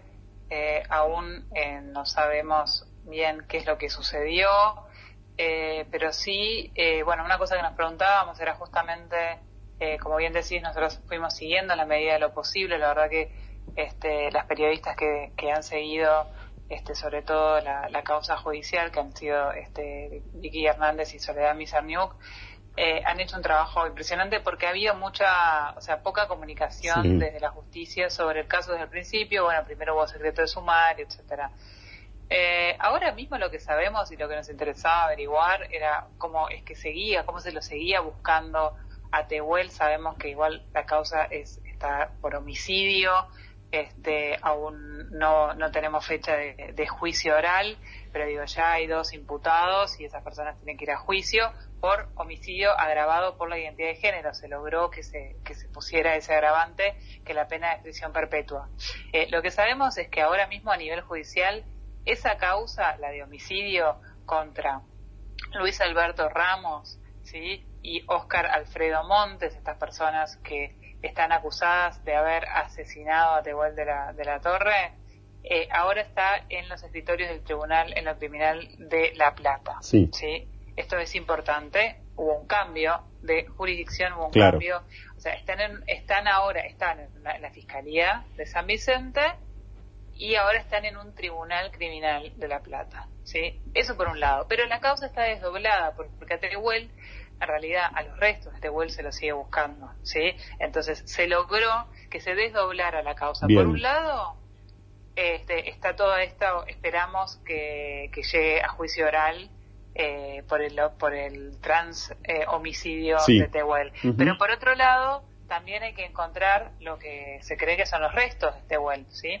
Entonces, para eso, y eso sí sigue en, este, en, el, en, la, en la órbita de, la, de la Fiscalía, este, se está haciendo eh, un rastreo de casos de personas fallecidas, ¿sí? sin identificar, o de restos socios NN que hayan originado causas penales, a partir obviamente de la fecha de desaparición de Tehuel hasta la actualidad. Esto se está haciendo desde la Fiscalía de San Vicente, ¿sí? que son quienes tienen a cargo eh, seguir la búsqueda. Entonces, por un lado, eh, se está siguiendo todo el camino hacia, hacia el juicio y por otro lado se están buscando eh, lo que se cree que son los restos, ¿no? O sea, se están buscando restos. Se están buscando restos, por supuesto. ¿Cuál es la situación de los eh, imputados? la carátula, digo, no la carátula, perdón, la condición de ellos dos es la de imputados, Ana. Sí, sí, sí, están detenidos este, y, están, han sido imputados, sí, sí, sí. Ok, sigue. O sea, se, están acusados por homicidio los dos este, agravado por el odio a la, orientación sexual y identidad de género. O sea, cuando empiece el juicio, cuando se sepa, ¿sí? Sí. Eh, van a ser juzgados ellos dos. Ok, perfecto. No, esto porque en algún momento eh, se supo, claro, que eh, habían, habían quedado presos, habían sido privados finalmente de su libertad, pero no, es muy importante decir, claro, que siguen presos, que no han sido objeto de ningún beneficio, ninguno de ellos dos, en este sentido, y que así están, veremos cómo evoluciona la causa, una causa Creo que no hace falta decirlo, un nombre propio, el de Tehuel, un nombre, una identidad, una existencia, una foto, varias fotos, pero sobre todo una eh, que terminaron siendo, son un emblema poderosísimo, ¿no? Un emblema muy mayúsculo del devenir de tantas identidades trans, pero sobre todo también de tantos varones trans, ¿no? Como insisten y tanto unas cuantas organizaciones que nuclean sobre todo a masculinidades trans. Bueno, eh, Tehuel de la Torre es o corrió la suerte, independientemente de que por supuesto, como decía Ana Fornaro, estamos buscando todavía sus restos o su cuerpo, eh, corrió la suerte que corren muchas masculinidades trans en el país. Para no perder de vista nunca esto, toda vez que se insiste muy a menudo, eh, se insiste en que la situación en muchos casos de las feminidades trans y de las travestis suele ser muchísimo más trágica. Nunca se trata de comparar ni de medir eh, tragedias justamente eh, o, vidas invivibles, pero sí es cierto que muy a menudo se solapa o, se esconde o no se le da determinada importancia o la misma importancia, mejor dicho, a lo que le pasa a muchas masculinidades trans. Que la historia de Tehuel, eh, que la justicia, por cierto, en torno a su historia, que sus fotos, que su nombre, despierten siempre esta alarma, la alarma sobre qué ocurre con las masculinidades trans también y con la violencia estructural general, eh, por cierto, de tantas vidas trans. Dos años sin Tehuel, todo esto y más, y una historia de notas, y una historia de notas, y una historia de links relacionados con Tehuel de la Torre encuentran por estas horas en agenciapresentes.org, que la semana pasada, como corresponde, el miércoles pasado sobre todo, se dedicó y mucho a cubrir la marcha, las marchas hay que decir, en torno al 8M, Ana. Sí, esta semana está super fue, fue una semana súper cargada como todos los años porque tenemos primero el 7M con el Día de la Visibilidad Lésbica, sí. este, en que publicamos también este, un montón de notas que les recomiendo, hay un recursero para identidades lésbicas que se les súper recomiendo que le hizo Agustina Ramos, con, bueno, con desde manuales de, temas de violencias entre lesbianas hasta eh, cuestiones sobre salud sexual y reproductiva, hasta recomendaciones culturales, pueden ir ahí. Y bueno, y al día siguiente, el Día de la Visibilidad Lésbica, fueron las marchas en varios, bueno, en, prácticamente toda América Latina y el mundo por el 8M. Y bueno, y nosotras lo cubrimos en las calles desde Buenos Aires, San Salvador, Ciudad de México y Asunción. Eh, la verdad es que, bueno, nosotras que estuvimos en las calles de la Ciudad de Buenos Aires, fue una marcha extraña, esta fue muy, o sea, hubo mucha más gente que el año pasado, muchísima más, o sea, fue una marcha que hubo mucha gente, pero como este, quienes estuvimos ahí y quienes estábamos un poco en torno enteradas de la organización, fue una marcha que estuvo dividida en dos. Entonces se marchó hacia Congreso y se marchó hacia Plaza de Mayo. Este, bueno, las personas que marcharon a, Congreso eran son agrupaciones más afines al gobierno y las que, eh, bueno, que fueron a Plaza de Mayo, o sea, los reclamos los llevaron hacia presidencia, este, más críticas o contrarias a las políticas de este gobierno y bueno, y, la, y la, realmente los movimientos feministas de Argentina están atravesando una crisis, una fractura que tiene que ver por, que es multicausal, pero bueno, que después, digamos, de la legalización del aborto quedaron como los reclamos un poco que no se sabe muy bien este, dónde poner el foco porque son muchas las cosas, ¿no? Nosotras lo que notamos de Agencia de Presentes y donde pusimos el foco desde Buenos Aires y después pasó a otros países es en la presencia y esto nos, realmente nos alegra y, también nos parece que es algo que es muy sintomático de la cantidad de eh, mujeres y diversidades indígenas agrupadas que no se veían antes así en las marchas. Eh, muchas veces si hablábamos de mujeres originarias, muchas veces estaban marchaban con las columnas de las mujeres migrantes, que en un momento tuvieron como un protagonismo fuerte, y este año y el año pasado eh, eh, han venido como este, agrupándose más y la verdad es que cada vez son más. Y es muy y es muy interesante lo que está pasando porque son grupos que estaban absolutamente fuera de, del espacio público y de ni hablar dentro de los movimientos este, feministas que ahora están tomando las calles y la voz y bueno este, eso es una cosa que pudimos notar mucho obviamente nosotros como de agencia presentes también este, hace unos años que les estamos dando este espacio a las mujeres indígenas dentro del medio este, obviamente estamos con los ojos como más atentos, pero la verdad es que ha habido un cambio en ese sentido. Y otra cosa para destacar en, de Buenos Aires es la columna Diana Zacayán Loana Berkins, este, que que estuvo muy, muy adelante en la marcha y con reclamos muy puntuales desde obviamente la plena aplicación del cupo laboral travesti trans hasta la reparación de las este, trans históricas y perseguidas por la dictadura y después este, en, democracia también, ¿no? Y este, la indemnización y obviamente el, reclamo de dónde está Tehuel. Esas son como las cosas más fuertes, digamos, que, que nosotros pudimos rescatar eh, después, bueno, se marchó en Asunción. En Asunción está viendo en este momento en, Paraguay lo que ellos eh, llaman desde el observatorio una ola de feminicidios. Este, hasta el 8 de marzo se registraron 11 feminicidios solamente en el año, ¿no? No todo el año. Y después dos víctimas de feminicidio en Argentina porque también toman este, a las paraguayas migrantes. Es tres veces más de la cifra del año pasado en el mismo periodo. Este, y bueno, la verdad que fue una, una, una movilización masiva en Paraguay que nosotros que estuvimos el año pasado justamente marchando el día contra las violencias este, contra las mujeres en, en, noviembre, pudimos ver eh, nada, realmente lo que, lo que cuesta movilizar eh, en sentido que es una población que está tan eh, vapuleada y sobre todo las mujeres y diversidades en Paraguay eh, está en el nivel de opresión que salir a las calles realmente solamente el hecho de salir a las calles es revolucionario. Y bueno las calles se llenaron por suerte con reclamos múltiples porque la situación, como les decía, no solamente el tema de la violencia, sino la discriminación, este, la falta de derechos laborales es eh, abrumadora en Paraguay.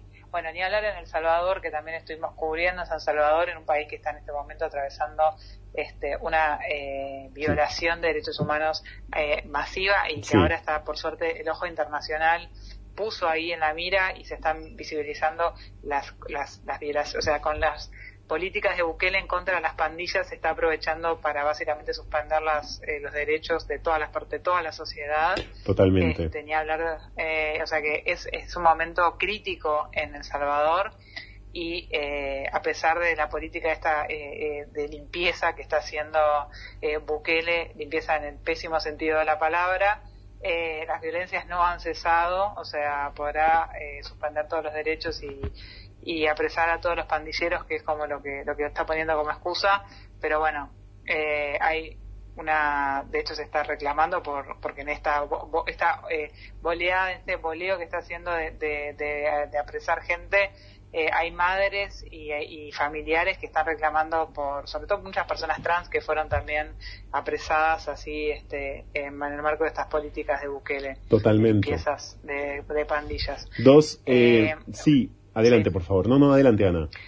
No, bueno, entonces en El Salvador se marchó por, por la, primero por la implementación de la ley de identidad de género, por la implementación, no, hay, hay ya una ley que permite el cambio de documentos, no se está cumpliendo, por el derecho al aborto eh, seguro y gratuito, por la justicia por los feminicidios, por la búsqueda de personas desaparecidas y por esto que les decía este, del respeto al Estado de Derecho, ya esto ya es como macro, ¿no? No solamente con el tema de, mujeres y diversidades. Y después en México, bueno, fue una marcha eterna, duró seis horas, este, fue muy compleja, fue enorme, parece que fue de las más enormes que hubo en los últimos años. Eh, México también está un poco en llamas en el sentido del nivel de como las violencias que no paran, ya, ya sabemos lo que es México, es, es algo que es, es, muy bestial, pero sí también decir que hubo este, una presencia también de, de grupos eh, de feministas transodiantes muy fuerte, que ya mm. desde antes de la marcha estaban como haciendo este parar de, los discursos de odio y diciendo que si veían a personas trans, bueno, lo que, lo que, eh, o sea, todo lo que venimos viendo en los últimos tiempos, en esta marcha un poco se encarnó. De hecho, este, el de periodista de, Presente Geo, que es una persona trans no binaria, este, más cerca de la masculinidad, digamos, eh, fue agredido. Ah. Nuevamente, cada vez que va a ocurrir una marcha, se, ha agredido por, por feministas trans excluyentes les que le quisieron sacar la cámara, bueno, cosas como que realmente nosotros todavía no hemos escrito nada sobre esto, pero eh, creemos que es necesario visibilizar el tema de las violencias también hacia las personas trans dentro de las marchas, porque está empezando a suceder. Claro. Y ya es el tercer año que le pasa esto. Wow, es, es, absolutamente atendible, muy preocupante lo que estás narrando, por cierto, porque es una violencia esa que como decís Ana empezó a ocurrir, quizás en la Argentina no la vemos o, no nos enteramos o no es tan candente, ¿no? Eh, aún, porque bueno, es verdad que en la Argentina también el movimiento feminista trans excluyente es muy débil si lo comparamos con la fuerza que ha adquirido en otros puntos del mundo, ni hablar España, bueno, México eh, concretamente y demás, pero es muy, pero muy atendible. respecto de Bukele, por supuesto, mientras eh, ocurre todo lo que Ana Fornaro acaba de compartir con nosotros, nosotros para la columna de agencia presentes en este ciclo. Hay que anotar que el gobierno de Estados Unidos, mientras tanto, está investigando a Bukele, y perdón por la apelación al gobierno de Estados Unidos, es una ironía que diga perdón, porque hay pruebas suficientes, y de esto varios medios eh, de allí han dejado constancia, los medios realmente independientes, los medios que pueden hacer periodismo, pese al estado de excepción de Bukele, desde afuera o desde adentro de El Salvador, han dejado constancia de que Bukele mientras eh, apresa pandilleros, pacta con los líderes de las pandillas, ¿no? Eh, es decir, es un doble movimiento para su propaganda este. No conocemos el acuerdo desde ya, no conocemos el acuerdo, pero pacta con líderes pandilleros y arma, monta el espectáculo de la cárcel más segura del mundo, entre otros espectáculos de propaganda completamente lesivos eh, de los derechos humanos en todo sentido. Y por otro lado, mientras hablabas o hacías referencia, Ana, a cada vez más mayor presencia de mujeres eh, indígenas en, las movilizaciones. Bueno, hay que recordar que hay cuatro presas políticas mapuche con sus ocho hijes poniendo en riesgo total su integridad. Esto se denunció en ocasión del, del 8M y esto está pasando en la Argentina todavía hoy. Me refiero a aquellas que fueron, eh, sí, que fueron capturadas de manera completamente ilegal hace un tiempo. Eran más, ahora insisto, quedan cuatro con sus ocho hijes y hay una alarma respecto, por cierto, de la situación incluso sanitaria eh, de estas mujeres y de esos, esos niños, eh, es difícil decir esas niñas, eh, de esos niños, en, bueno, esto también hay constancia de esto en presentes y en, todas partes. Y antes de despedirte, Ana, quiero que le dediques algunas palabras a una entrevista divina que a propósito del Día Nacional de la Visibilidad Lésbica, más allá de que ella no es chilena, eh, digo, no es argentina, pero es como si lo fuera, hay en presentes a Javier Amena. Sí, les quiero recomendar, es una entrevista que le hizo eh, Mavi Sosa, que es editora de Presentes y del diario Tiempo Argentina, entonces la nota salió en los dos lugares de hecho fue editada por tiempo y ahora la republicamos en presentes porque tenemos un convenio, además de una editora en común. Y la verdad que se la super recomiendo, es una nota extensísima. Eh, donde toca eh, muchos temas, sobre todo de, bueno, su, su lesbianismo siempre visible y, y, qué significa eso, digamos, en un país como Chile, y, pero también hace un análisis de sus últimos discos y también habla de lo que es el mundo del pop y también toca el tema del estallido social en Chile y la pandemia. O sea, realmente recorre, es muy, muy buena la entrevista que le hizo Mavi Sosa, se la súper recomiendo. Este, así que bueno, para cerrar un poco esta, esta semana que fue tan, nada, tan, tan, tan intensa y también triste, ¿no? Son como muchas cosas, lo de Te vuelve el 8M, el 7M, o sea, es como muy, muy intensa, este, ha sido esta semana. Así que bueno, eh, esta entrevista un poco distiende, con distiende, sí, distiende y dan ganas de escuchar a Javiera que siempre está buenísimo, así que mientras la leen pongan sus temas eh, que en general hacen muy bien. Muchas gracias Ana, te mando un fuerte abrazo. Mm, un abrazo, chao.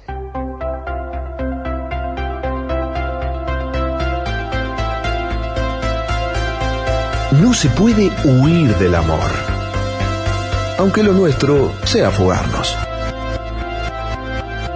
Ya volvemos. Hola, Facu. se hizo bosta el celular. Ahora sí, con esta funda no, no va a pasar nada.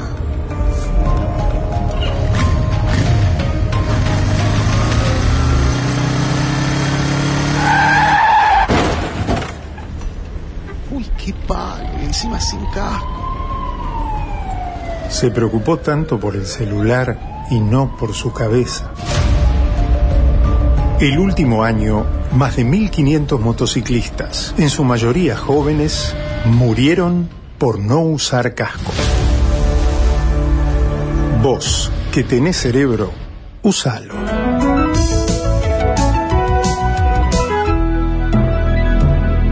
Luchemos por la vida. Nací en la ciudad autónoma de Buenos Aires, en el barrio de Barracas, aunque no me digan el matador. Nací en Avellaneda. Mi mamá Susana y mi papá Miguel también son de Barracas. Mi mamá era de Buenos Aires, mi papá era de Montevideo. Igual que tres de mis abuelos, Miguel, Alcira y Emilia. Mis abuelos paternos, Giorgio era de Galípoli, de Leche, y la abuela María era uruguaya. Y mi abuelo materno, Mario, nació en un pueblo del norte de Italia llamado Tobiano. Los abuelos maternos, en cambio, mi abuelo era de Torino y Catalina era de alguna ciudad alemana. Soy Miguel Frías. Me llamo Guillermo Piro. Y estoy en la 1110. Trabajo en la 1110, la radio de Buenos Aires. Buenos Aires está hecha de barrios, está hecha de ciudades está hecha de provincias, está hecha de regiones. La 1110, la radio pública de la ciudad de Buenos Aires.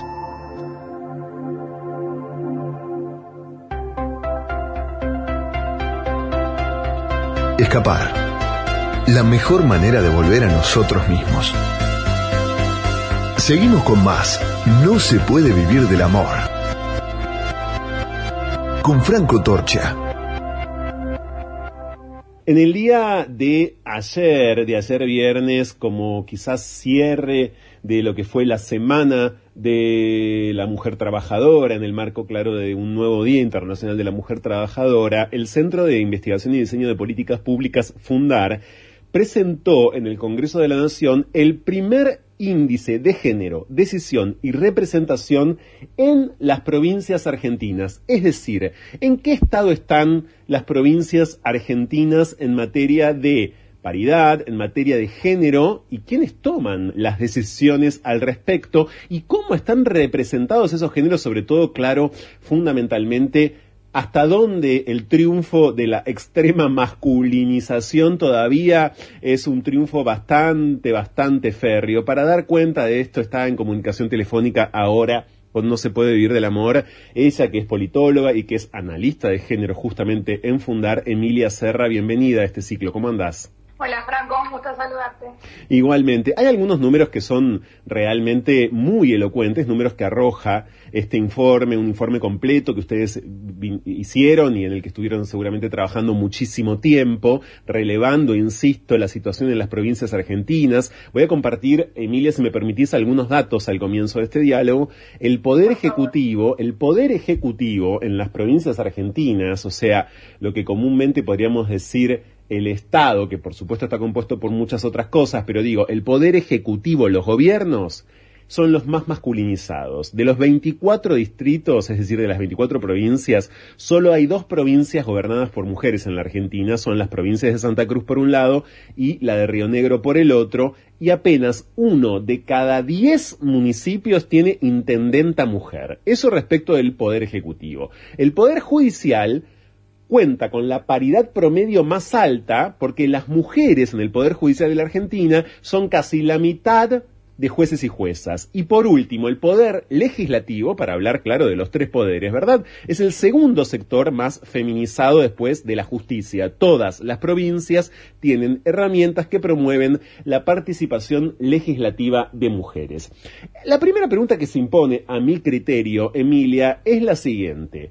El hecho de que sea tan bajo el porcentaje de mujeres en general en los poderes ejecutivos de todas las provincias argentinas, ilumina de quién es la elegibilidad de las mujeres, qué transforma a una mujer en elegible y quién dice que esa mujer es elegible. Bueno, ahí me gustaría responderte un poquito para atrás a esto que decías vos de los legislativos, porque me parece que ahí hay, digamos, como la, la discusión ocurre en dos planos. Por un lado, el plano institucional, que el legislativo tiene, digamos, es un muy buen ejemplo en el sentido de que es eh, el que tiene herramientas de mayor trayectoria en términos de acciones afirmativas, de promoción de la, de la representación descriptiva de las mujeres, del acceso de las mujeres a estos espacios. Y después, digamos, para, para responder sobre la presencia eh, en los ejecutivos, hay hoy otros mecanismos, si se quiere, más informales, que no están regulados por, por leyes que, que tratan eh, acciones afirmativas, pero que efectivamente hacen eh, a la participación de las mujeres, digamos, no hay, eh, no depende de, la capacidad ni, ni depende de, la disponibilidad de mujeres para ocupar estos cargos, sino también de los mecanismos de selección, tanto formales e informales, que están operando y que hace que haya menos mujeres, efectivamente, como decías vos, eh, en estos poderes, ¿no? Claro. Claro, exactamente. Ahora, y, por cierto, en muchos casos podemos pensar que las mujeres, insisto, según lo que arroja este informe, que es completamente certero, dos gobernadoras en eh, la Argentina y una intendenta cada diez, eh, son en general, uno puede pensar, puestas por o promovidas por hombres. Digo, no, no sé si se cumple esto en todos los casos, ¿no? Pero digo, como marco general me parece que seguimos en ese, en ese plano. Sí, sí, o sea, se es necesario problematizar esas llegadas y también, como decís vos, digamos, lo que está por detrás es las trayectorias. ¿Qué trayectorias tienen las mujeres en la política? Eh, ¿Qué tan sostenibles son esas trayectorias? Y otra vez, lo que podemos decir es, bueno, eh, esta sostenibilidad se, da a lo largo del tiempo por la promoción de determinados factores, de, de determinados actores de las políticas provinciales. Nosotros en el índice lo que estamos viendo son todas las jurisdicciones subnacionales, es decir, las 24 provincias están eh, analizadas en este índice. ¿Cuáles son las trayectorias de las mujeres que están haciendo política ahí? ¿Cómo se sostienen? Si es que se sostienen.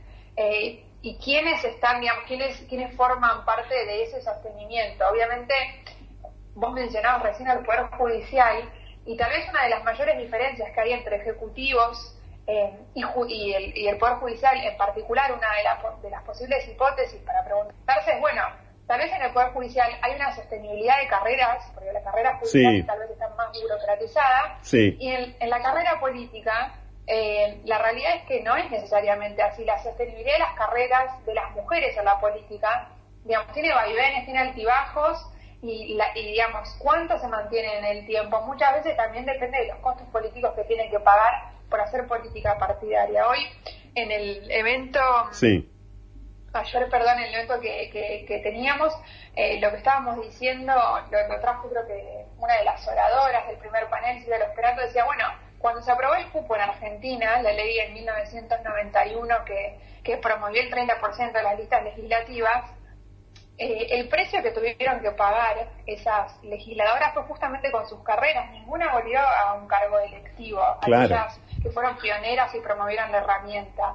Eh, esto que comentaban en el panel, digamos, eh, tenemos que reflexionar sobre eso. O sea, ¿cómo se sostienen las carreras de las mujeres que hacen política partidaria? ¿Qué costos están pagando? ¿Son los mismos costos que los que enfrentan, digamos, los varones? entonces, ahí también es otro punto, ¿no? Hablar de la sostenibilidad de las trayectorias, me parece que es importante. el dato eh, respecto del Poder Judicial, Emilia, es también muy curioso en tiempos en los que se insiste mucho con la democratización de la justicia, diría también con la despatriarcalización del Poder Judicial, con un sinnúmero de proyectos al respecto, con mucha presencia pública de, de esto en los discursos en general de la dirigencia política, de la dirigencia gremial, de la sociedad.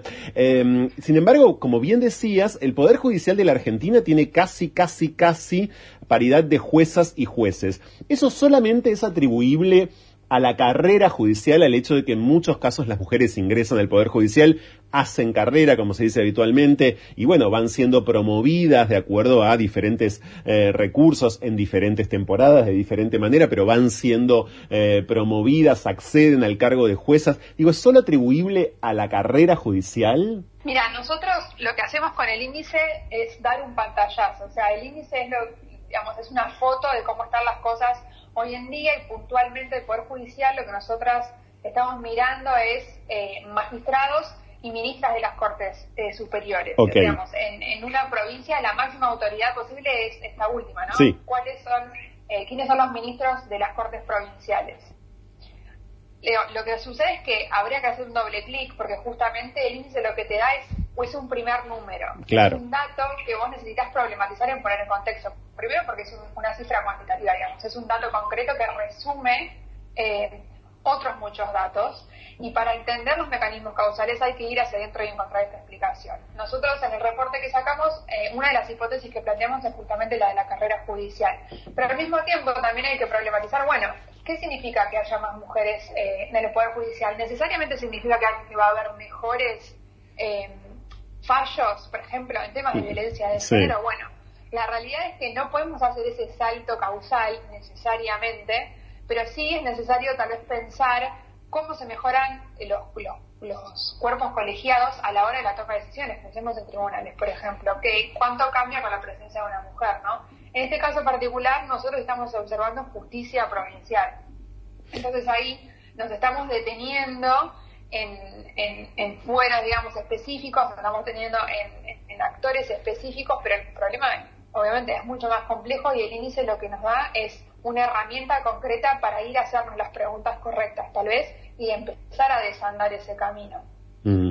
Hay otro dato que arroja este informe. Estamos en diálogo con Emilia Serra, politóloga y analista de géneros de Fundar. Fundar presentó, como les conté en el día de ayer en el Congreso de la Nación, el primer índice de género, decisión y representación. Atención, género, decisión y representación en las provincias argentinas. La masculinización del poder también es un sector, indica el informe, del sector privado, porque solo el 33% de las pymes, podríamos decir un tercio de las pymes de la Argentina, están lideradas por mujeres. El resto, la abrumadora mayoría de las pequeñas y medianas empresas de la Argentina, y hablamos de las pymes, ¿eh? no de las multinacionales o de las corporaciones, de las pymes, el resto está liderado por hombres. Bueno, ahí también, claro, que uno podría pensar, Emilia, que eso es eh, reflejo o contagio de lo que pasa en el Estado o al revés, que el Estado se contagia del sector privado, ¿no? Sí, bien como decías vos, o sea, la masculinización del poder es un problema transversal. Me parece que ahí un primer punto es cuando nosotros medimos poder no nos estamos deteniendo solamente en el poder político, en el poder en el sector público. Me parece que también es importante tener en cuenta esto, ¿no? O sea, estamos diciendo, bueno, el poder efectivamente no solamente reside, y puntualmente en este caso el poder de decisión, no solamente reside en el poder público, también reside en los actores económicos que existen. Eh, y a, partir de allí tomamos eh, la idea de medir quiénes están en estos cargos. Eh, el índice lo que nos hace, por ejemplo, es ir a ver sí empresas grandes, porque por un problema de disponibilidad de datos sistemáticos para todas las jurisdicciones, como imputarse empresas grandes, no sé, en provincias que tal vez tengan menor población, digamos, ahí era todo un tema metodológico, pero en este caso recurrimos a las pymes y efectivamente, como vos decías, eh, hay un, hay un techo, digamos, de 30% de, mujeres liderando. Mm. Eh, y me parece que, digamos, entender el poder incorporando este actor es importante eh, y también entender que la dinámica también está dada un poco por eh, la dinámica del, mercado de trabajo, ¿no? Esto también surgió hoy en uno de los paneles eh, Sí. en el evento y, y lo que decíamos era, en realidad lo que decía una de las oradoras era, bueno, en, en un país donde hay una brecha salarial del, 20, del 30%, eh, justamente donde hay menos empresas lideradas por mujeres, donde hay una feminización de la pobreza también, eh, bueno, producir cargos, eh, producir liderazgos de mujeres en el sector privado es un desafío eh, y hay un estadio, me parece incluso tal vez por detrás de la política en algunos sectores que están altamente masculinizados. Eh, se habla del sector minero, se habla de, del sector tecnológico como grandes sectores que pueden potencialmente ser exportadores. Bueno, preguntémonos allí cuál es el balance de género, ¿no? Mm. De estos sectores de la economía. Y ni que hablar cuando hablamos de cargos de liderazgo en estos sectores. Bueno, y ni que hablar si sumamos esto que decías antes, pensando en el Estado, no en el sector privado, Emilia, pero de, en respecto de los costos, ¿no? ¿Cuáles son los costos en todo caso? Por ejemplo, a la hora de emprender, ya que hablamos de pymes, a la hora de emprender, que paga una mujer versus los costos que paga o no paga un hombre que termina cargo de una pyme, ¿no? Eh, ahí aparecen todas aquellas eh, eh, determinaciones que conocemos muy bien y que se vinculan a todos los otros trabajos que una mujer tiene que encarar en general en su vida, además de trabajar en su trabajo formal. Quiero recordar que también el informe arroja un dato fundamental que es el siguiente. Santiago del Estero es la provincia más igualitaria. Santiago del Estero, que es una provincia, una provincia pobre o muy empobrecida o ambas cosas, es la más igualitaria en términos de participación de mujeres. Y Santa Cruz, que está gobernada por una mujer, Alicia Kirchner, es la más desigual. De vuelta, nada garantiza y tampoco la presencia de una mujer garantiza o es garantía total ni debe ni, debería serlo, eh, creo, eh, un, una digamos una igualdad mayor, ¿no? Sí, total, y, y, me quedo mucho también con esto que decías de, de, de los costos que tiene que pagar una mujer. Eh, sobre todo cuando pensamos, obviamente, me parece que lo que está por debajo de esta conversación es, bueno, las tareas de cuidado y de trabajo Sí. no remunerado que, que enfrentan las mujeres eh, por cuestiones eh, culturales, eh, sociales, digamos, que se les imputan a ellas como por defecto. Y esto tiene una contracara que es, eh, para el caso de este índice, eh, fundamentalmente es, eh, bueno, la actividad pública, digamos, eh, el escenario público como un espacio donde las mujeres se desempeñan en, un pie de igualdad con los varones, a quienes históricamente se les, se les ha atribuido como el gran, digamos, aforo, el, gran espacio, el gran escenario en donde se hace la política, o sea, ¿no? O sea, como que en la construcción teórica, digamos, el feminismo pone en cuestión esto, o sea, lo privado relacionado con lo femenino, lo público relacionado con lo masculino, romper con esa dicotomía me parece que es lo que estamos tratando de hacer, pero obviamente, como demuestra el índice, todavía persisten este tipo de barreras, y cuando hablamos concretamente hoy en día, la feminización de las tareas de cuidado, el tiempo que emplean las mujeres en el uso, en la realización de estas tareas de cuidado, tiene costos muy puntuales para Sí. aquellas que quieren dedicarse a la política, y no solo en términos de, de capacidad, de, perdón, de, de, de tiempos de, de poder participar,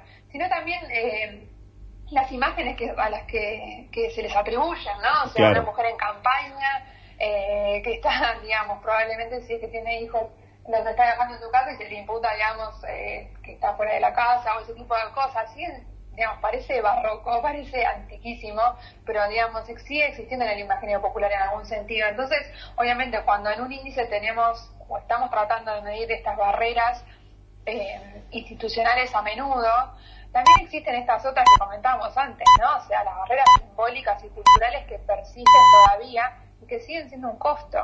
Eh, y que efectivamente se traducen en la representación de las mujeres y en el acceso que tienen a los espacios de decisión. Claro que sí. Quiero decirles que el informe está en funt.ar, funt.ar, ingresan allí, hacen un par de clics y dan efectivamente con este informe súper, súper, súper eh, pertinente, interesantísimo, claro, y desde ya muy justo. Llega en el mejor momento posible, también a 40 años, lógico, de la recuperación de la democracia en la Argentina. Emilia Serra, gracias, muchas gracias por este rato. No, muchas gracias a vos, Franco, eh, te agradezco mucho. Seguimos en No se puede vivir del amor, ya volvemos. Escapar. La mejor manera de volver a nosotros mismos.